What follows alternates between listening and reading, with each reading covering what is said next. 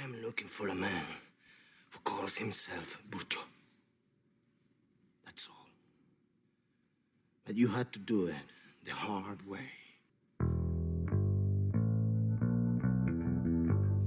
Welcome, everyone, to the fourth episode of the Superhero Ethics Podcast. Uh, my name is Matthew. I'm the host, and joining us again on the line is Paul Hoppy. Paul, you want to say hello? Yeah, what's up? Uh, this is Paul Christopher Hoppy. Um, I'm a little sleep deprived, so, you know, hopefully things will get a little wacky pretty fast. Not too hard, given our subject matter today. Um, Right. t- today we're going to be talking about revenge. Uh, revenge being a topic that comes up pretty often in the, the superhero genre in terms of both heroes and antagonists, uh, and fo- focusing especially on uh, the movie Desperado that I know you and I both love, as well as the character of the Punisher, Frank Castle, um, Yeah. and kind of looking how. On some level, these are very similar characters, but there's also, you know, obviously perceived pretty differently. And and so using that to kind of jump into this whole topic of, of revenge and, and how we feel about it. Um, but I want to start by just you and I. I mean, I think can probably quote most of the Desperado movie line by line. Um, but a lot of our listeners may not be as familiar with it. So, Paul, why don't you start by just telling us a little, like, give me the 30 second summary for the audience of what is Desperado, why is it an awesome movie, and, and, and how is it relevant to what we're talking about? Well, it's pretty much the best. Um, it's one of those movies that I had that fear that I would go back and, despite loving it like outrageously 20 years ago, I'd be like, eh, I don't know if it'll hold up. It holds up. It really Um, does. you know, short synopsis. Uh, dude falls in love with a woman. She gets shot by a drug dealer. They shoot him in the hand. He used to be a guitar player, can't play guitar anymore, so he goes around and kills apparently all the drug dealers in Mexico. Pretty much. She Yeah, meets a new woman who also kills a few of them, you know, which is cool. I like that she's kind of in on it. yeah. And uh, yeah, I, I had the exact same experience you did. I rewatched it recently, and I was just I, I, I'd forgotten just how much I loved this movie. The music is amazing. Steve Buscemi Yes. gives maybe the one of the best performances of his career. Um, and, and, and I want to start by just talking about why I think it's perfect for us to talk about in, in this in this setting because it, it, many people wouldn't probably think of it this way, but but to me, when I watch it, this is a movie that is very clearly heavily influenced by comic books, by video games, by but to me, this is a superhero movie. It's not quite, you know, it's not based on an actual comic book, but it fits pretty solidly in this genre. And that's everything from, you know, the character being introduced in this kind of like, you know, bigger than life way, that the shadows are always falling on his face, to the mm-hmm. absolutely ridiculously over the top cartoonish violence that we see where guns leap into his hands. I mean, th- th- can we safely say that th- even though it's not based on a comic book, this is a comic book movie? You can you can say that. I think that's a that's an, an argument you can make. I, I it it shares it ticks off all the boxes. Yeah. You know whether or not Robert Rodriguez is is like a comic book reader or I mean comic book movies weren't really much of a thing when Desperado came out. You Yeah. know there- that one of the bad Batmans had had happened just before it. I'm not. I think Batman Forever had been the most recent Batman, Uh-huh. and Batman and Robin was the next comic book movie that was going to happen. So, Yeah. you know, but but yeah, Desperado. It's um, you know, it's it's a pulp fiction basically, you know, and and uh, Robert Rodriguez, the director and writer, and I mean, he also films, you know, uh, does cinematography and edits and does comp- composes mu- music for. Um, he does all of those three things for um, Once Upon a Time in Mexico, which is like the third movie in the trilogy. Yep. In Desperado, I think he only edits it along with directs and writes, but he's got this just ridiculously visual style where it sort of I almost feel like like when people talk about Zack Snyder because we we have to we have a quota right we have Yeah, to mention every, every Yeah. superhero ethics episode, podcast, blog, we have to always mention that Zack Snyder is the worst. So Right. That box is So- checked. We can move on with our lives. Okay, very good. But people always talk about like the sort of visual genius or whatever, like that. You know, I mean, he literally makes comic book movies that look like comic books, Right. um, or that's the idea, kind of, right? Mhm. Um, but like Rodriguez does that without having any actual comic book source material. It's just you know the the colors, the you know, like his heroes, like dressed in in black with a white shirt and is always bleeding. Yeah. Um, a lot of people are always bleeding. But then the the background, you know, it's it's got those kind of like Mexican, like bright yellowy orange colors, and Yep. and there's that scene where there's all those like multicolored blankets that he's like pushing out of his way to to walk away from Uh-huh. a place you just killed very many people. Yeah, I think that's right. I mean, I, I, you're a much more visually oriented person than I am, so I don't even think of the visual. But but I think that definitely captures the style, and also just the way the character is introduced. Um, for, those, Mhm. for those who haven't seen the movie, that it, it opens with this wonderful scene of Steve Buscemi so sitting sitting in a bar, telling the story of this character killing everybody else in a bar, and he tells it in this ridiculously over the top, larger than life style. And where like he's giving the voiceover while we're seeing it, but like you know we're told that the he's the biggest Mexican he's ever seen, and that the the the the um, light never seems to quite show his face, that he's always in shadow. It's that it's that the shadows bend to his Yes, will. Yes, exactly. For vampire lovers, you know, this is a Lasombra, clearly. He's, he's Uh, got mad vibration. and and the first ever scene of him having a gun is he's opened up this guitar case and the gun literally leaps up into his hand. I mean, Yeah. there's no possible physics explanation for this. It's just in that first moment we're saying something truly weird is going on here and who cares cuz it's an awesome movie. Yeah, it's. I mean, he's he's the you know typical kind of unpowered superhero like like Batman who's got he's got crazy toys you know he's Right. got a, a guitar case full of guns Yeah. and, which is that's like his utility belt you know and it's just you know I mean he kills people with them which isn't you know really Batman's jam but it's like Right. it's that same sort of like you know I've I've got these tools that I'm going to use and you know I I like physics you know let's not let's not get hung up on physics and like gravity and you know whether or not I can jump off backwards from a building while shooting at people with you know a couple of 50 caliber Des- desert eagles you know like don't don't just don't just don't worry about it I, I mean, in a, I've lot, got it in a lot of ways, in that same way, to me, Deadpool feels very much like in a similar vein to this movie. You know, oh, Deadpool, Oh, yeah, Deadpool sure. obviously is based on a comic book in a way that this, a whole series of comic books in a way that this Right. is not. But Deadpool has that same element of, from the very beginning, they're saying, look, stop trying to make this a reality. We are going to Mm. entertain the hell out of you for the next two hours and tell you a wonderful story with great characters. And if you think too much of it, none of it make too, too hard about it. None of it makes sense. But who the hell cares? Because this looks great and, and is just a great movie. Um, uh, and, and and to me that makes sense because they're both, you know, these are both two characters who want nothing. They they basically just straight up want revenge on the people who hurt them. Yes. Yes. Um, there there is the the difference.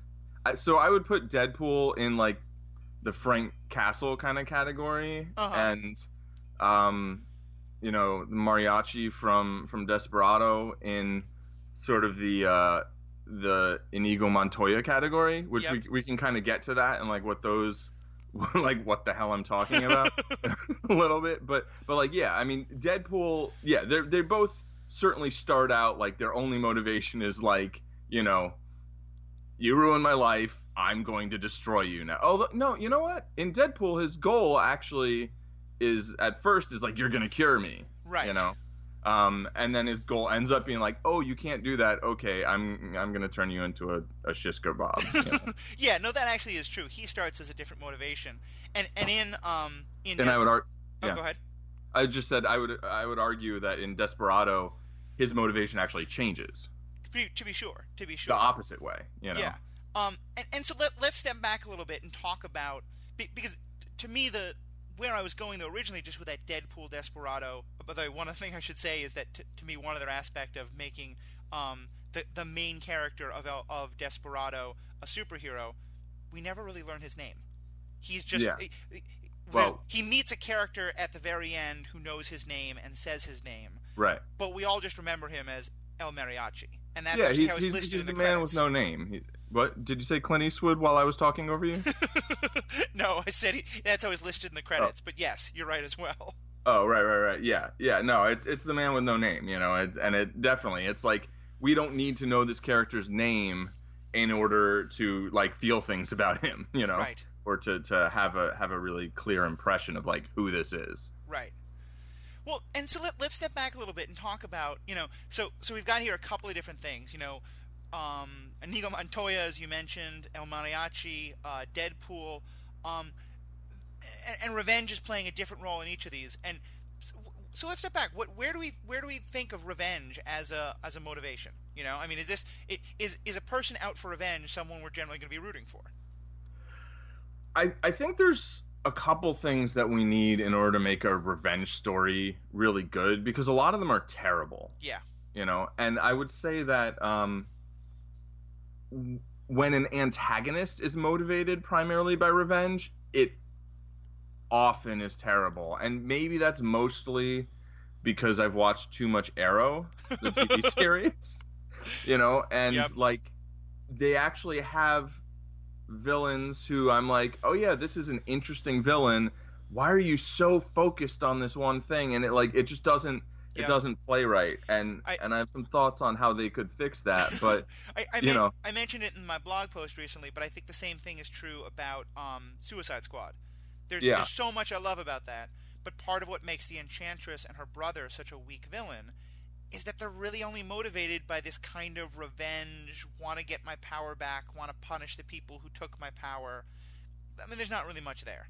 yeah, I mean I'd I'd say the worst thing about those characters is almost everything about those characters. okay, Um, that's also true. and like the best thing about Suicide Squad as a movie is how little I cared about how little I cared about that main plot aspect. It was just Yeah. I, I was like, I don't really care what's going on there, but like I don't really care that what's going on there because, you know, the, the again getting like to kind of bring it back to like why a revenge story can work is if you care about the characters seeking revenge Right. right? Like I think the I think the story needs to establish a certain level of empathy there, Mm-hmm. um, and but then also I, th- I think one thing that can actually really help is if this is gonna be funny, but like if no one on either side of the revenge story is like a comic book villain. Yeah. I mean, they can literally be a comic book, book villain. That's fine, right? But like, uh, I guess to use your phrase from uh, episode three, a mustache twirler. Yeah. You know? Exactly. Um, and the you know, like one thing in Desperado is that like the main bad guy who is in many um respects like a kind of generic villain villain Mm-hmm. you know like kills henchmen to demonstrate strength and like you know has has this cavalier attitude toward um uh you know the people, everyone he works, who works for yeah him. basically everyone life and death yada yada yada uh, but like somehow they do establish uh, maybe part of it's just Joaquim de Almeida uh, that like like the Mhm. actor that like he just has charisma you know Right. and he has a good performance but also like they they show his side of the story Yep. like at least i don't know i i guess like close to a third of the screen time Uh, Well, yeah, and uh, especially that's probably overstating it but at least 20 25% because one of the running plot points in here is that he's under pressure himself from the Colombians who he works for.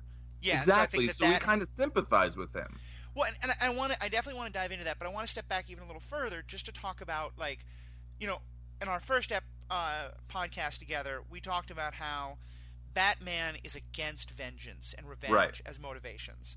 Um, so, so, and I think that's kind of part of why I wanted us to get into this whole topic. I think both of us is it. I think both of us have some issues with the idea of vengeance on a general level, and that's why it's kind of funny that we can love a movie like Desperado, which is straight up about, you know, or at least to some extent, is straight up about revenge. right Um, so let's just start there. Like, what what's the problem with, with revenge as a motivation? And I don't mean in a story way, but in a kind of, uh, right well you this- know, you know what I'm talking about.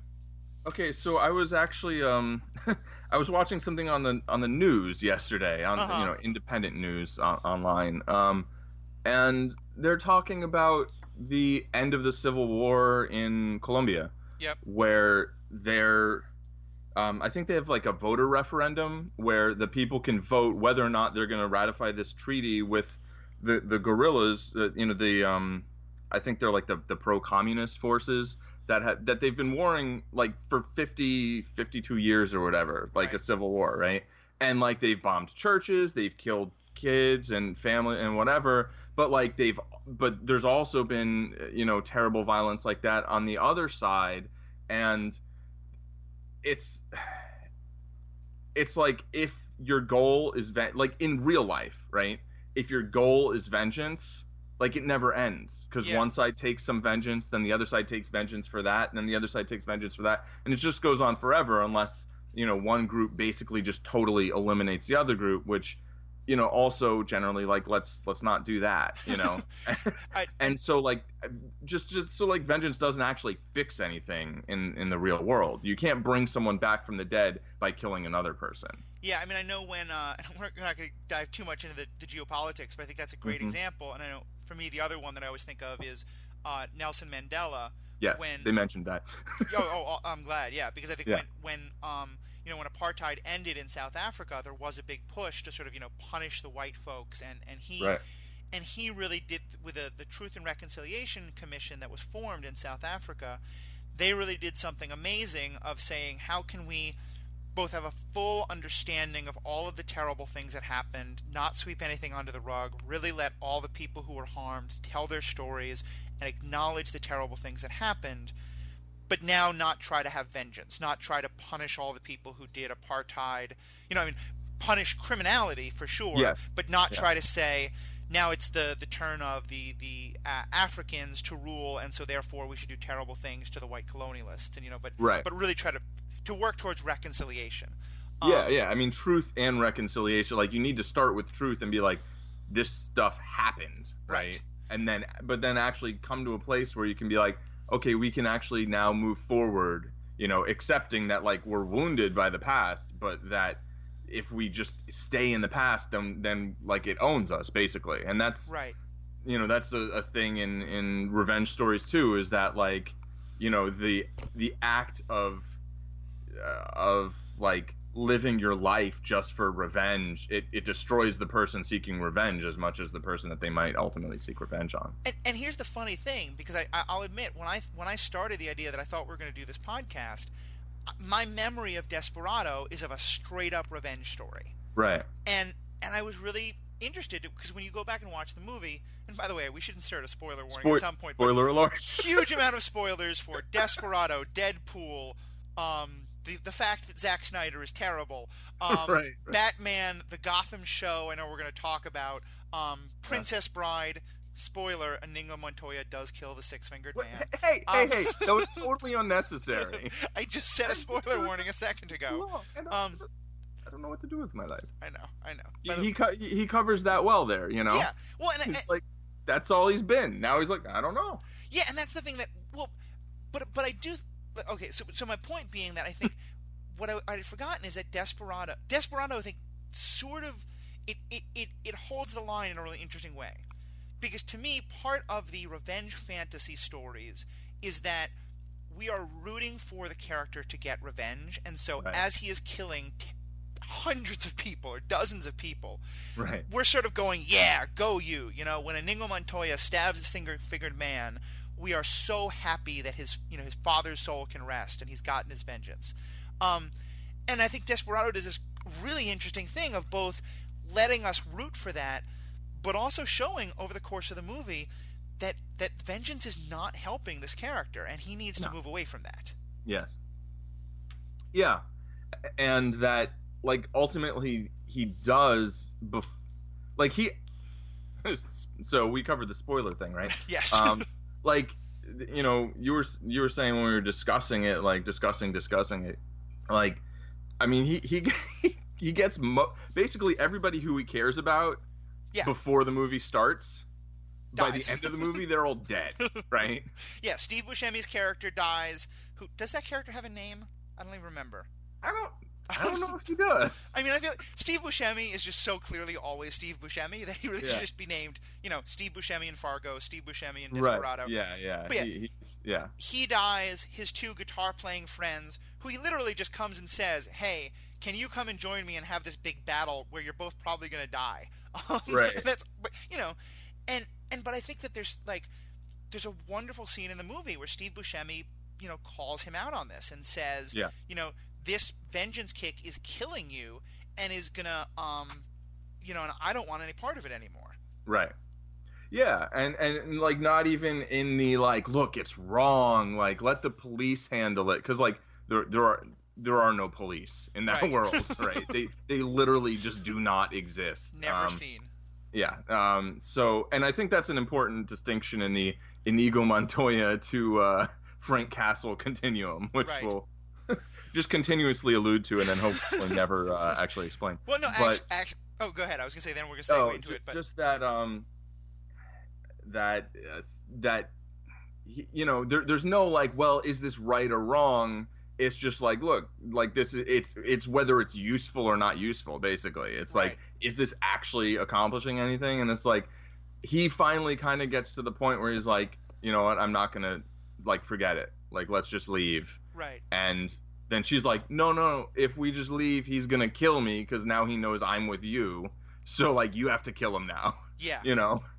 And so then at the end it's like he's actually it's not about revenge. It's about um like trying to preemptively protect someone from someone else basically. Well, and which is, and I, I want to get to the segue, but there's one thing I've got to say about this here. And for anyone who hasn't seen the movie, the movie ends with the de- El Mariachi and the Salma Hayek. Char- I don't remember any characters. In the- I think she's Carolina. carolina Okay, I've remembered one character's thank you. um, very good.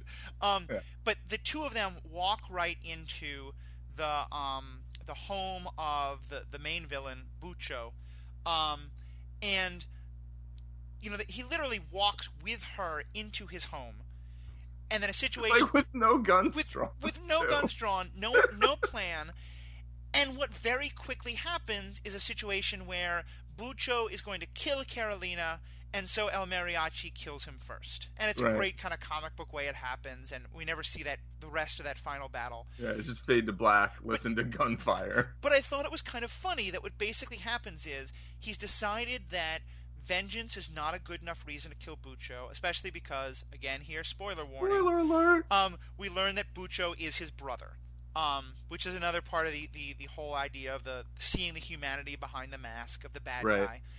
And so he does, and he has a chance to kill him at that point, and he doesn't because he finds out he's his brother. And so now he basically winds up creating a situation where another person he loves has mortal danger facing them, and Right. he kills Bucho to save the mortal danger that Yeah. he absolutely created. Yeah yeah totally his fault. There's no way he could think he could walk into that situation, and the chance of Carolina going with him and winding up dead isn't a very high probability. right. Although she is like no no i'm going with you and he's like oh okay. Yeah, I mean that that is true, but um, but yes no the whole situation is his fault. Yeah, you know if he didn't show up in santa cecilia like none of that would have happened.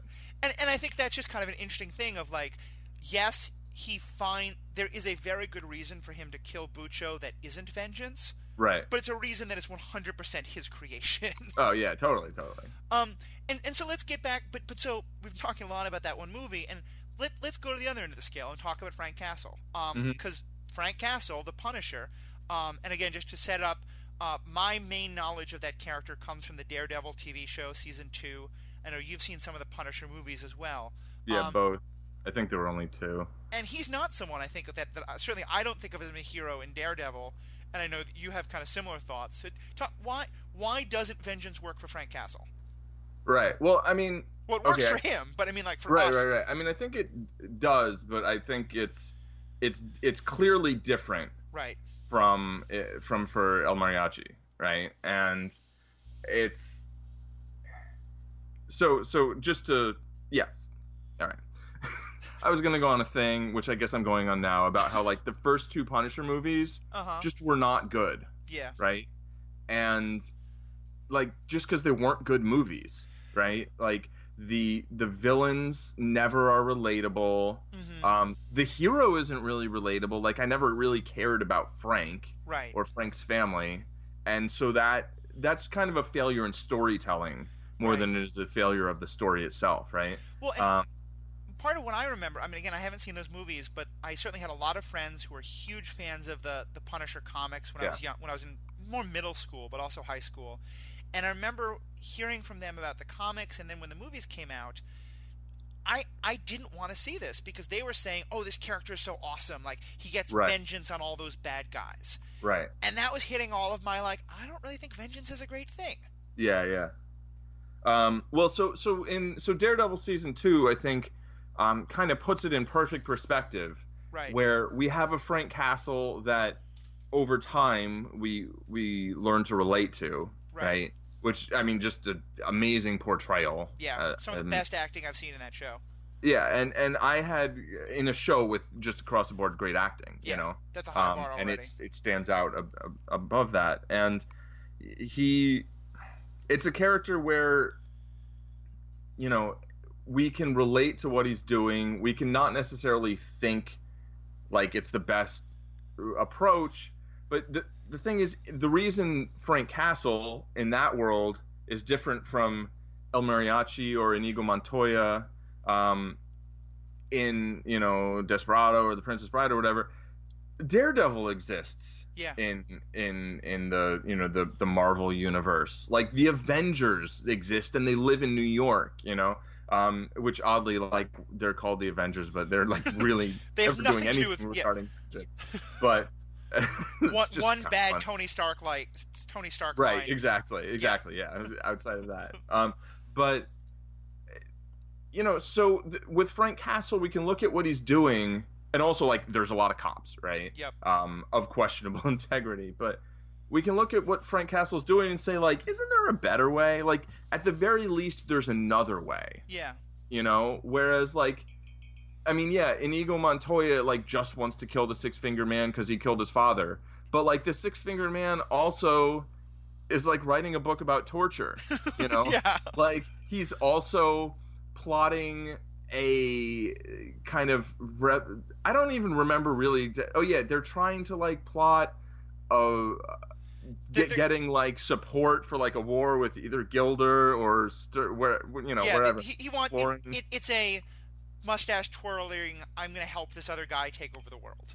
Right, exactly. And like that's a, this is a very bad man like doing very bad things to help another very bad man who's kind of a, a punk like do uh, you know do very bad things. And so like it's not like Inigo Montoya can like go to the cops and be like, "Hey, this this guy killed my dad." Like okay, I need you to check this out. I need you Right. to like do something about this, you know? And like I know who he is. Like he, there's there's not like he's just got to kill him. Like that's that world Yeah. you know and it's like there is no other authority and in desperado there are literally no cops you know and and while you know drug dealers like i don't i don't think there's necessarily something inherently like oh you've got to kill all the drug dealers but like the, you know this is a guy the bucho right? Yeah. the main villain or the main bad guy whatever who has taken an entire town and basically bought it out you know? And Mhm. and yeah he gives money to people at their wedding you know? And and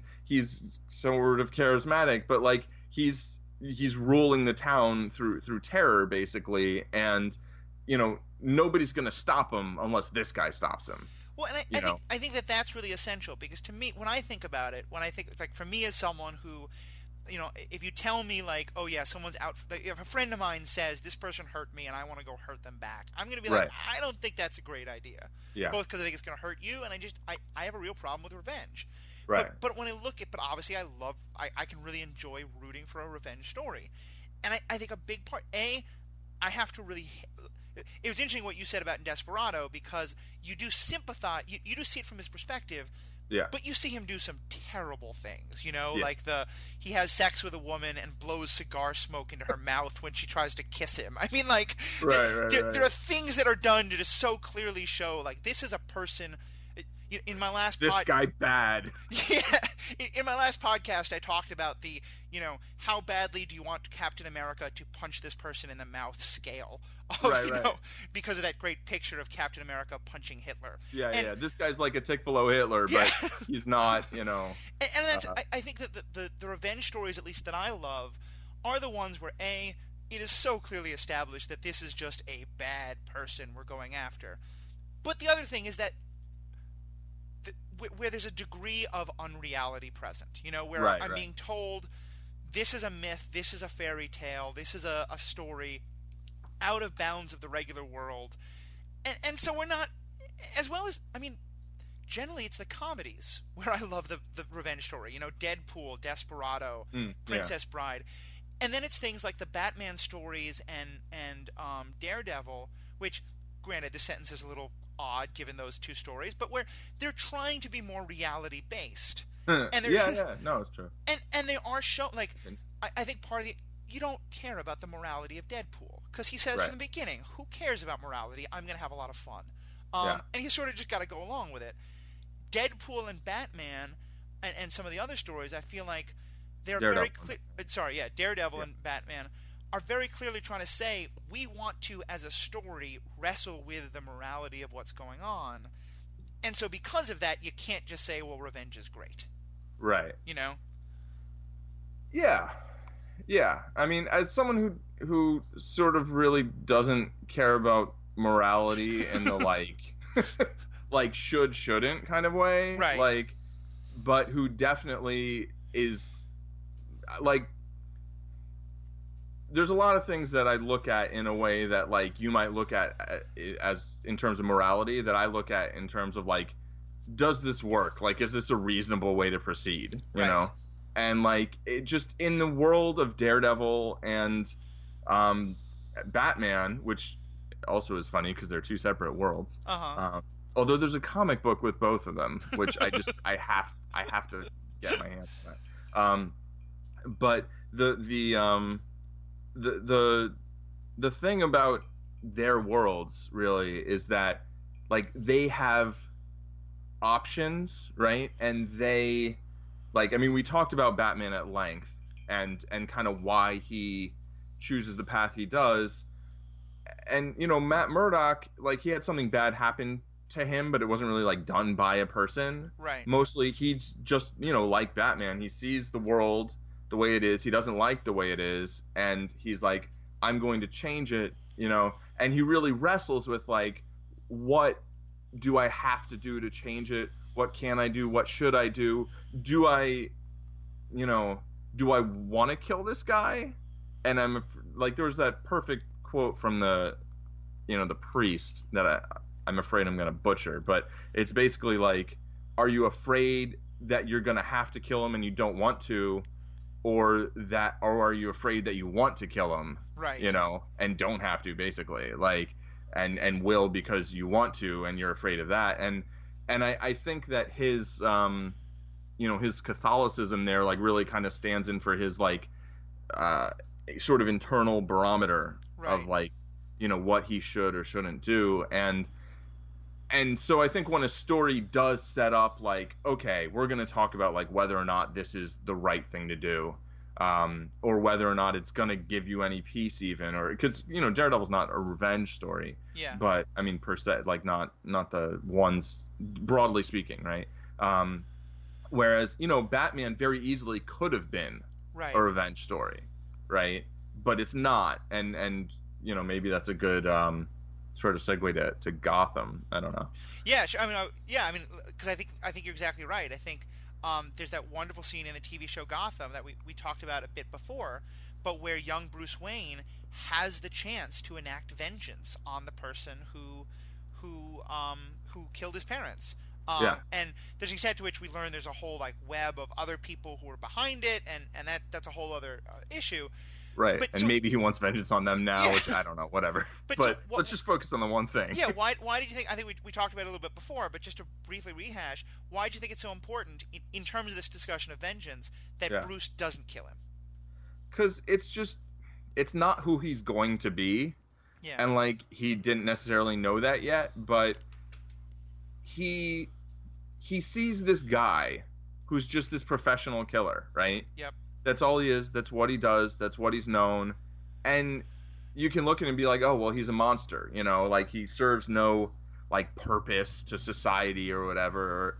But like at the same time, it's just like he's just a guy who did that thing and he does that sort of thing and like killing him isn't going to actually change any anything that you know that Bruce cares about like what he Yeah. cares about is his parents and his parents are dead. And so like they don't come back you know? That Mhm. that doesn't that doesn't happen by by killing this guy. And so instead you know he's going to eventually be decide you know what? I can work towards a world where fewer people are killed. That's like the thing from him is like building the world he wants to see right, Right.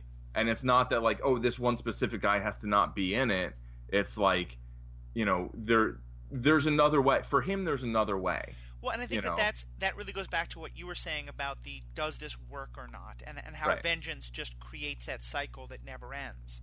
Because I think that's one of the you know, for both I, I for both Daredevil and for uh, Batman, it seems a lot of what they're trying to do is to end the cycle rather than Yeah. to just you know continue it going round and round and round.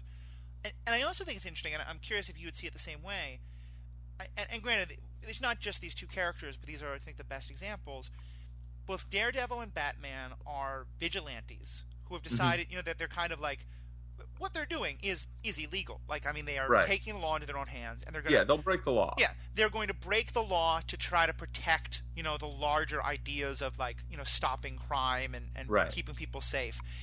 And I feel like both of them wrestle with the idea that like they're kind of on the edge, you know, and that Mm-hmm. it would be easy for them to fall into becoming Frank Castle or becoming for the Batman the Phantasm or one of the other or like becoming the snyder flack which- yeah, no, exactly. um, um, that's a great word, by the way, the Snyder flag.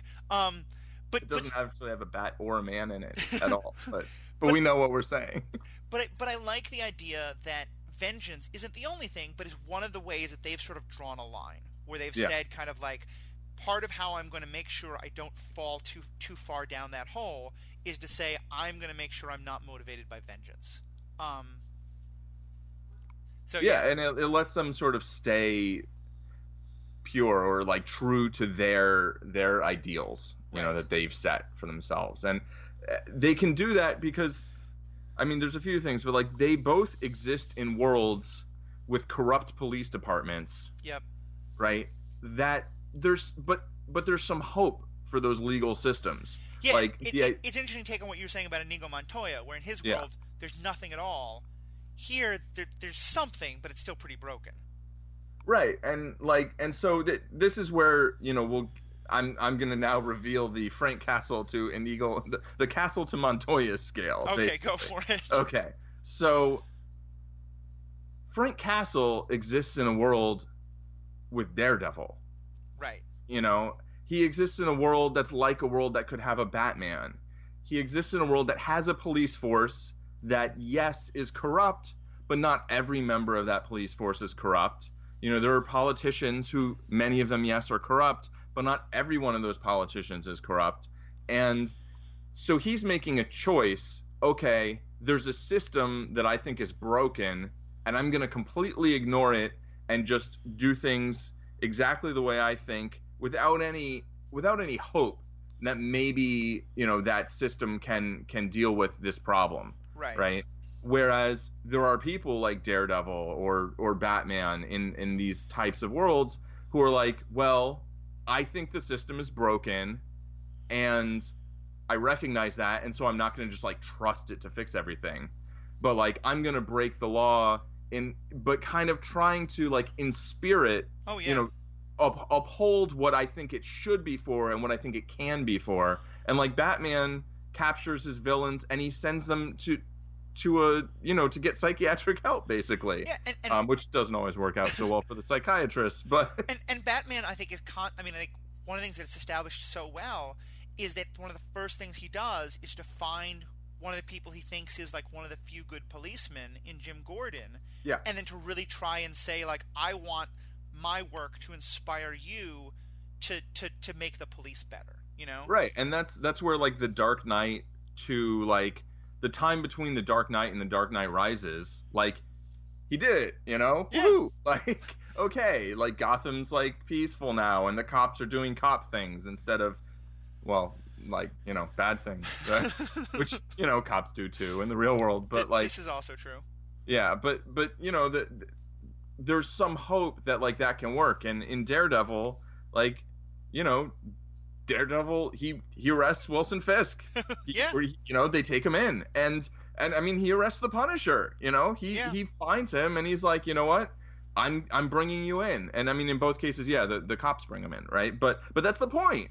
right. Like he he apprehends the people who are operating outside the law, and then he lets the law bring them in, and then he goes on and does his his Daredevil stuff, and you know that's like maybe that's kind of an optimistic sort of rosy view of how things can work, but you know there's a sense to which Frank Castle is making a choice Yeah. between you know killing the people that he thinks are the bad guys and um doing things the way Daredevil does them. Um, and and so he so we can kind of look at it and be like, yeah, that's that's not the way. I'm not behind Yeah. that. You know, and yet like the a character like the Punisher in Daredevil season 2 works so well cuz he really is an anti-hero, right? Mhm. And he's he's not the protagonist. He's not a hero.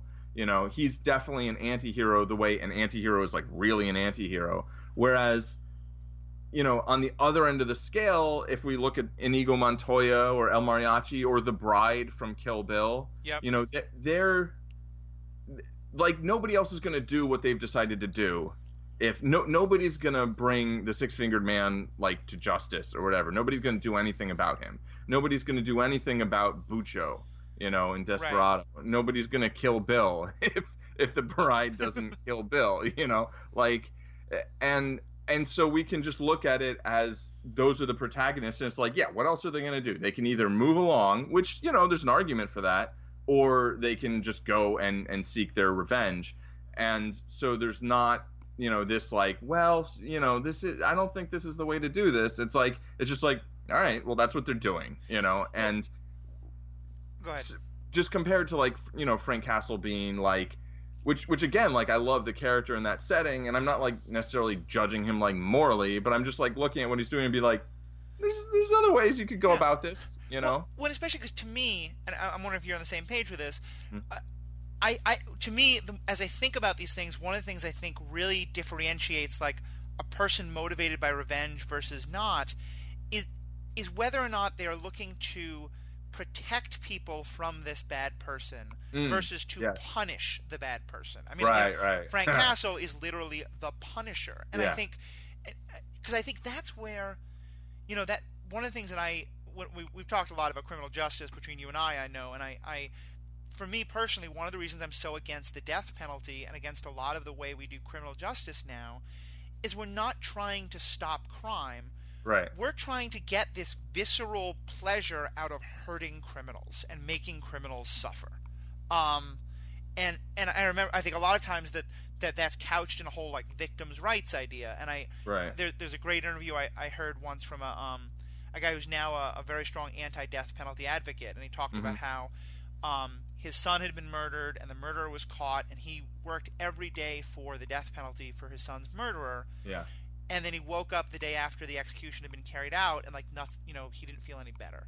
yeah. Um, and and, and, and and my point to there being just it's kind of an aside, but um, I, I, I, I think what you see a lot is these characters like the, you know, as you said, Daredevil's going to kill uh, Daredevil and Batman both, you know, in theory try to never kill anyone, right but certainly they don't take. They try not to take pleasure in hurting people, and and there's Yeah. actually a great scene where, you know, I think it's Claire, both the priest and Claire, the nurse, call Daredevil on this, and he admits that he he does take some pleasure in hurting these people, and he Mhm. really is he doesn't like that. right yeah Whereas I think uh, you know, for Frank Castle, I think it's not just that he thinks the cops won't, you know, it. I, I in in his mind, my interpretation of Frank Castle is even if he thought the criminal justice system was perfect, even if he thought that he could guarantee that if he arrest he helped the cops arrest these people, they would go to jail. He wants them dead. He wants them to die for what has happened. You know. Yeah, and I think it's not. I, I, I mean, I think with Frank Castle there is an element of for what they might do in the future, But I I think there's very much like a they deserve to die. Yeah. Like they should be dead. They should be wiped from the face of the earth because of the sort of people they are. And so he sees no like potential for redemption, which you know Daredevil as as a Catholic like he kind of has to, right? Yeah. Like that's kind of like in the in the in the book somewhere. I don't know. I didn't read the whole thing, but. Um, It's it you know, it's just a very fundamental different worldview and a view on justice, and I, I think they both are thinking about justice, you know, whereas like some revenge characters are not really thinking about justice as much as just like, no, this is what I want to do, you Right. know.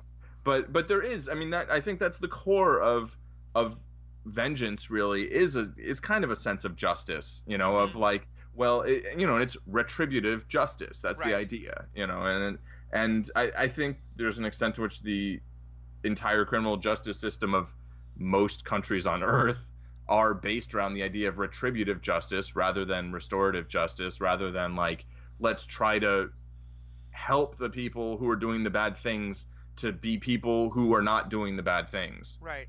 Which You is, I mean, and- we talked about it before. Batman does that. You know. Batman. You know, he, he tries he, you know he tries to understand Harley. He try even in a couple settings he tries to reach out to Joker. You know, Yeah. like um, Arkham Asylum. I think is a perfect example of very very bad attempts at restorative Yeah. justice, let alone very bad security.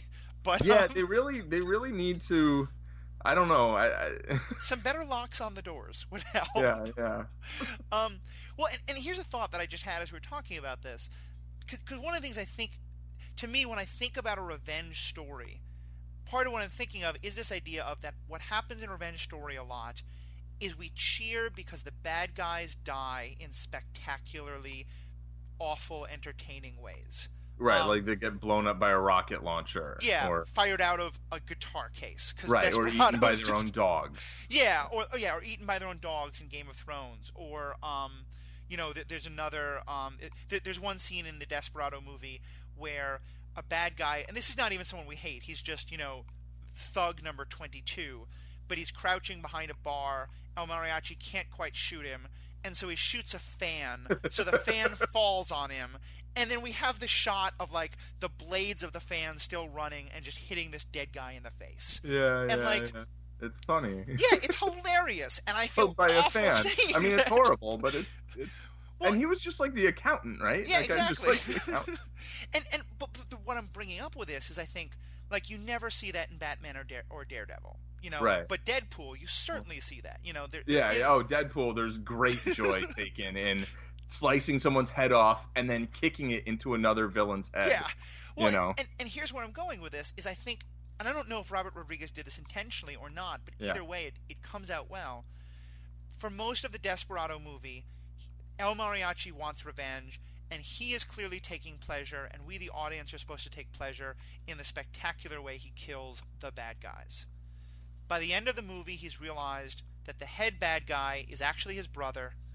We've had some reason to sympathize with him, and Desperado has El Mariachi has come to have an understanding that vengeance isn't really why he wants to be motivated. As you said, he's he's kind of had a change of heart, and so we never see Bucho's death.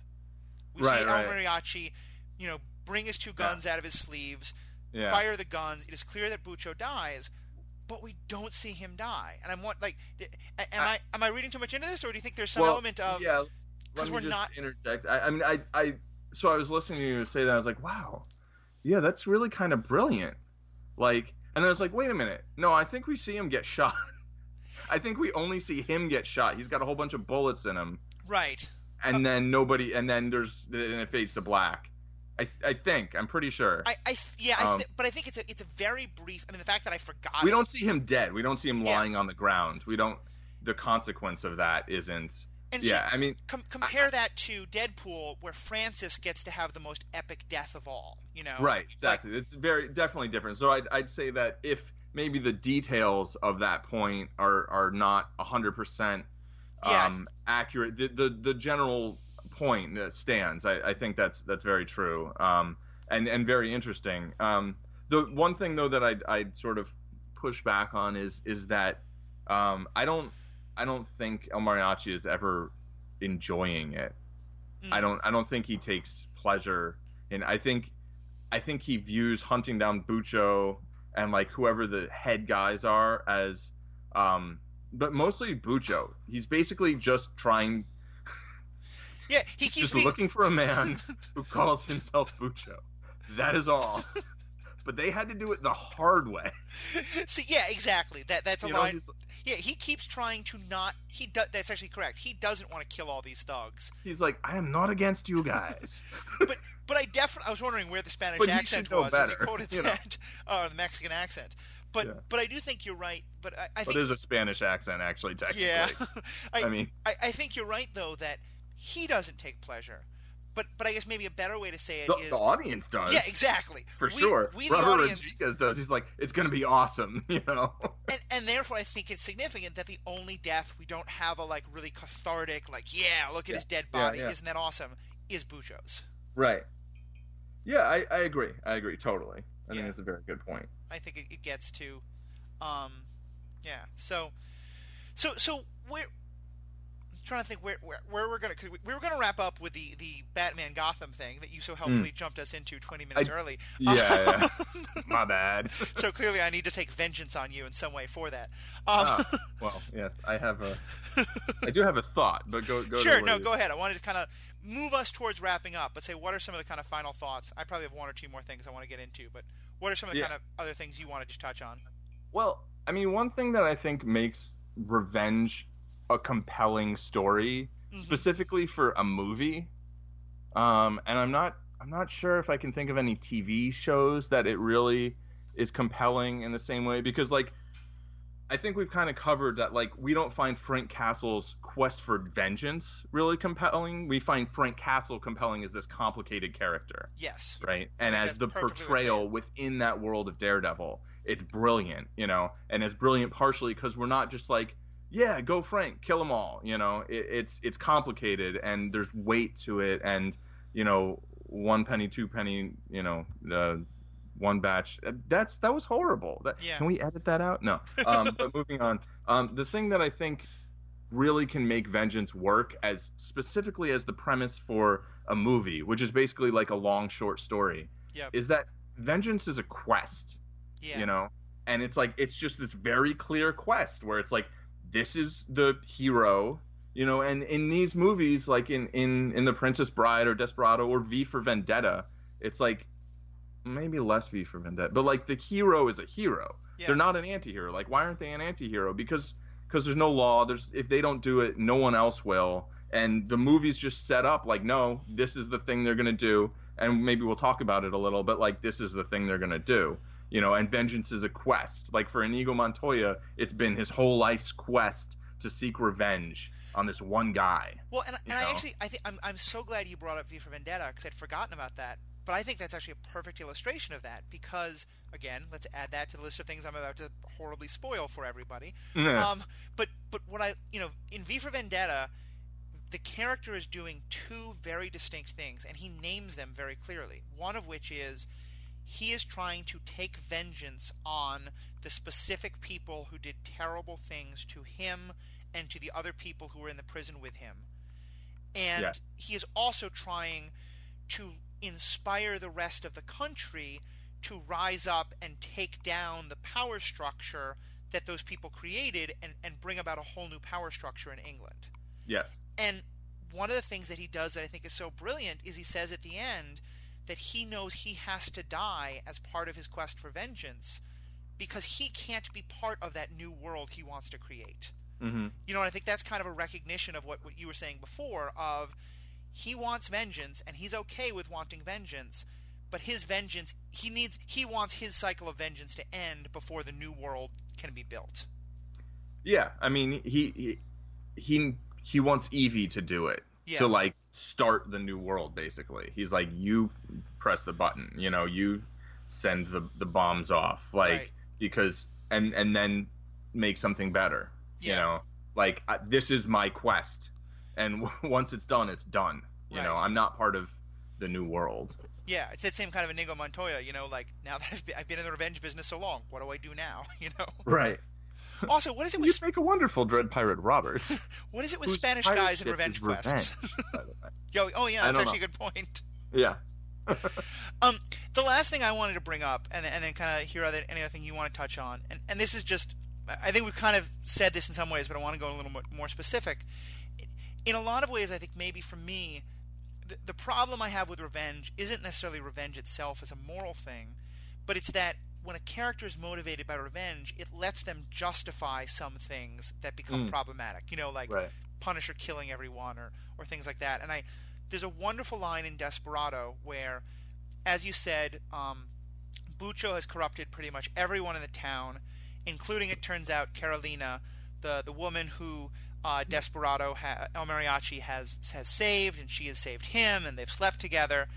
And he finds out that she actually is helping to to move the drugs through the town the way everybody else in the town is. And he says to her, you know, oh, you're as bad as Bucho. Right. And and she just looks at him like he's crazy and, and, and, and calls him out on it. And I, right. I, I, I think to me that's another interesting thing of when you start becoming motivated by by revenge, and I think Punisher does this as well, it's hard to differentiate between shades of evil. You Hmm. just start seeing anyone who is against you, anyone is bad, is just bad. I have to kill them. That is a loud vehicle outside. That I was wondering what that noise was. Okay, well I'm glad that was a vehicle and not like I'm sure they're on our- going too fast. on our computer happening. But but yeah, but I think that's an, that that to me is one other aspect of the revenge thing is you know it, it can start to get to the point where you start seeing everyone who's against you is equally as bad. Um, Yeah, and it's it kind of goes to the whole the idea of an accomplice, yeah, you know, or someone being complicit in something that like if one person is doing horrible things and someone else is doing anything at all to help them, right, there's I think there's often this idea, oh, they're on their side and they're then to be held accountable for everything that one person's doing. As opposed to maybe looking at like that person's also a victim of the person doing, you know, who's like really in charge oh yeah, and they're compromising themselves sort of out, out of out of coercion yeah out of being being coerced to do these things or you know i mean and sometimes it's it's profit motive and and that's sort of where you know it's like i think daredevil thinks about like should i kill wilson fisk? Right, but he's not like should i kill wilson fisk and everyone who works for him? Right. I mean, you I, you you which could punisher is like yes Yeah. yes you should.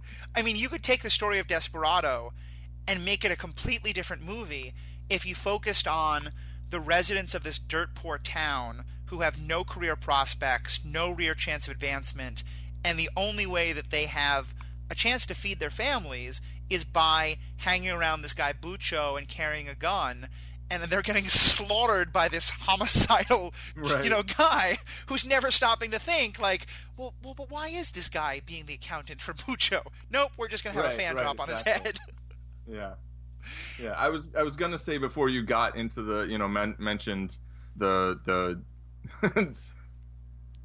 El El Mariachi Uh-huh. being in that scenario. I was like, that's kind of like the plot for The Wire in some ways. oh yeah, exactly. I mean, you know, that's, I mean, and that's that's the thing. That's where the like, you know, why is it like when El Mariachi goes and just kills all of these, you know, dr- people involved in drug related crime? That like, it's like, yeah, okay, but like when when Frank Castle does it, it's like, oh, I don't know. And like, if someone did that in a world that was as real as The Wire, it'd be like, oh no, Yeah. no, that is not okay. well, so why know. why do you think that is? Maybe that's a good like kind of closing question we can talk about. I because I mean because the wire's like real, man. Yeah. you know, like those characters. Every one of those characters has a personality. They, you know, they have family or friends. It's like Mhm. it's like real life, and it makes you think like, okay, this is. I mean, this is a thing that happens in real life. It is currently happening in the Philippines. Their their president is called the Punisher. Oh yeah, Like people call him that. They also call him the Trump of the Philippines, which kind of maybe that reflects poorly on the Punisher. I don't know, but the, you know the point is is like this is actually a thing that governments do, right? Oh, and sure. like in any kind of real world setting, it's terrible. But if you take if if you can get far away enough from a real world setting, or if you can take it to basically what what amounts to like a Wild West setting, then it's like, you know, I mean, yeah, like Inigo Montoya, that's in the Middle Ages or whatever, Right. right? Like El Mariachi, sure, it's in the '90s, right? Um, but but it's like it feels like the Wild West. It feels like a couple hundred years ago right. and under certain circumstances like if the law will absolutely do nothing it's a lot easier to go like yeah okay like you know they exist in worlds where there's there's no law or the law is totally corrupt, evil, and oppressive. And if if they don't do something, then nobody will. Right? Yeah, and I think you're exactly right there. I think part of it is that that we have set up the idea that no one else is going to do anything, but we've also kind of set up the idea of this is a world so different than our own that the normal rules don't apply. Right. You know, and that's that. That's why that that first gun jumps into Mariachi's El Mariachi's hand. Yeah. So because it, and says, then he shoots someone and the guy flies across the room. yeah, that's, it's a, that's not not physics. It, it's a way of sort of Robert Rodriguez saying, "Listen, there's a movie in the other you know theater across the hall that's going to make you think about real world issues. If you want, go have fun Right. there. Here, Yeah. I'm just going to entertain you for a little while." Yeah, But- and to even like just step that up a little bit more, Mhm. the movie begins. It literally begins with a guy telling a tall tale. Yes, Right. exactly. So it's like it's almost like the director, the writer, who's the same guy, being like, "Hey, I'm gonna tell you a tall tale. Like it's gonna be outrageous. Well, Get ready for it." And I know? think the other thing that's so great about his story, and that ties in with what you were just saying, is, you know, as you were saying, like part of we can we're okay with vengeance if we totally dehumanize the people we're taking vengeance on, and that's Right. both an interesting storytelling technique. And it's also kind of a horrific thing that happens in the world. You know, like Yeah. you said, like Donald Trump talks about the immigrants and just makes them like this huge mass of people who are all Right. rapists and murderers. So you never have to think about their individual stories. You Right. know, um, ha- have you seen the Uh, the, I- the Dungeons? Oh, go ahead. I, I just this is just too good um, because he does that and he does really well in the polls, but Yeah. then he actually goes over uh, after a specific judge for his Mexican heritage, and it actually affects him in the holes. So I think Pete in the in the holes, uh, geez, in the poll, or same same with when Um, he go, goes after the Muslim parents of a Muslim soldier Right, exactly, and that affects country. him in the polls differently than just going after Muslims in general. And I think it just speaks to that, like people kind of, you know, you use words describing a group of people, and so easy to be like, oh, those people. But Yep. if you look at a specific person, it's like, oh, that person, you Well- know, and people don't have the same stomach for it. and there's great i mean like there's been great um, studies Which is- done about how we um, during world war ii there was uh, a lot of propaganda to like completely dehumanize the japanese Right. um, which i think is part of what then makes dropping an atomic bomb seem more okay Um, Sure. You know so i think that there, there's something Or, really or incarcerating a hundred thousand of them in, you know, in, in Amer- on American soil, oh yeah absolutely or and not of them because of us, you know. Right. But yeah you know. i mean I, I think just that just that creation of the us and them yeah, Whereas I think you're right. The Wire does this fantastic job of saying there is no us and them. Everybody is us. You know. mm-hmm. Um, and I want to close just by saying, um, because I think this is hilarious, but also a perfect example of this. Have you seen the Dungeons and Dragons meme that's been going around on the internet about the orc who's killed? uh, no. So, so it's about, the, and I have no idea if this is apocryphal or a real story, but it's this Yeah. it, a me a story that's being told on the internet about a guy who is running a dungeons, a player who's in a Dungeons and Dragons game, and they walk into a dungeon and they see an orc guarding something, and just you know he's an orc. They're they're player characters in Dungeons and Right. Dragons. They kill the orc, Yeah. and they and they, the storyteller for whatever reason is deciding to have a little fun with them, and so he they they search the orc and they find this note on the orc that the orc's wife wrote, and it says, you know.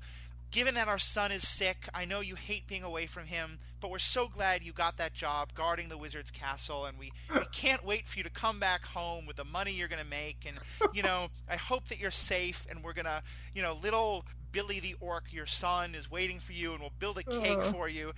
And he says that like the, the player characters just felt so horrified and spent the rest of the game trying to like raise money to save up and like take care of this orc's family who they just hopelessly slaughtered.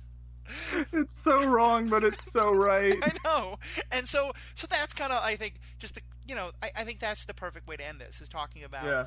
um you know that's I, I, I love a good revenge story. I I think I watch the fan hit the guy's face and I, I love it because it's hysterical. Right. Yeah. But it, but I think what I what I love about Batman and Daredevil is that they really kind of help us remember that yeah sure that that makes good entertainment, but when we start to bring that into more real world settings, there's something pretty problematic there. Yeah, totally. I mean, the more real the setting, the the the harder it is to get behind something that just you know doesn't strike me as a very good idea in a real world setting. Yeah, Well, because the easier it becomes for someone like Donald Trump or the president of the Philippines to say, "Yeah, well, no, this is what we want," you know, exactly, we want that revenge. exactly. So, Because then, yeah, because then it's like, well, what if people do that in real life, which they do? yeah, So, you know, absolutely. that's bad. to be sure. to be sure. Well, cool. Well, thank you again, Paul, for uh, being a part of this great discussion. I hope you're going to be a, uh, a guest on future things. Um, uh, you should let everyone know how they can reach you, especially because everybody who's been enjoying Paul's thoughts, um, he keeps promising to write something for my blog and not doing it. So I want all of you to um, uh, tweet at Paul and tell him what uh, a good thinker he is and how much you want to hear his ideas, so we can encourage him to, to write for us. Um, Yeah, yeah, do that. Peer pressure, that's a great idea. That works really well on me. yeah, in particular. Actually, none of you do that. That will horribly backfire. Right. No, no, Um, no, no, no, no. But but the narcissistic angle would that Sure. that'll it'll get it done. Ego yeah. stroking. It's not That- the peer pre- exactly. Exactly. Okay, so all ego stroking and narcissistic enabling uh, comments towards you should be directed where? At Zen Madman, um, on Twitter or Okay. ZenMadman.com uh, is my website. Awesome. My like personal website where I just talk about whatever. Cool. Well, thank you again, Paul, for being a part of this. Uh, my name is Matthew. Uh, I'm the, and you can find my stuff at superheroethics.com, which is where the blog is, which is the host of both uh, some of our articles and some of our podcast, our podcasts. Uh, but you can also find the podcast itself, Superhero Ethics, um, on iTunes. Uh, please tell us what you thought. I'd love to hear your thoughts. Um, if you have ideas for future shows uh, you want us to go into, if you have comments to this, please leave them on Facebook or tweet at us. And please leave a review on iTunes. That's going to help us um, get other people to notice the show and, and help spread the word. So thank you again and have a great day.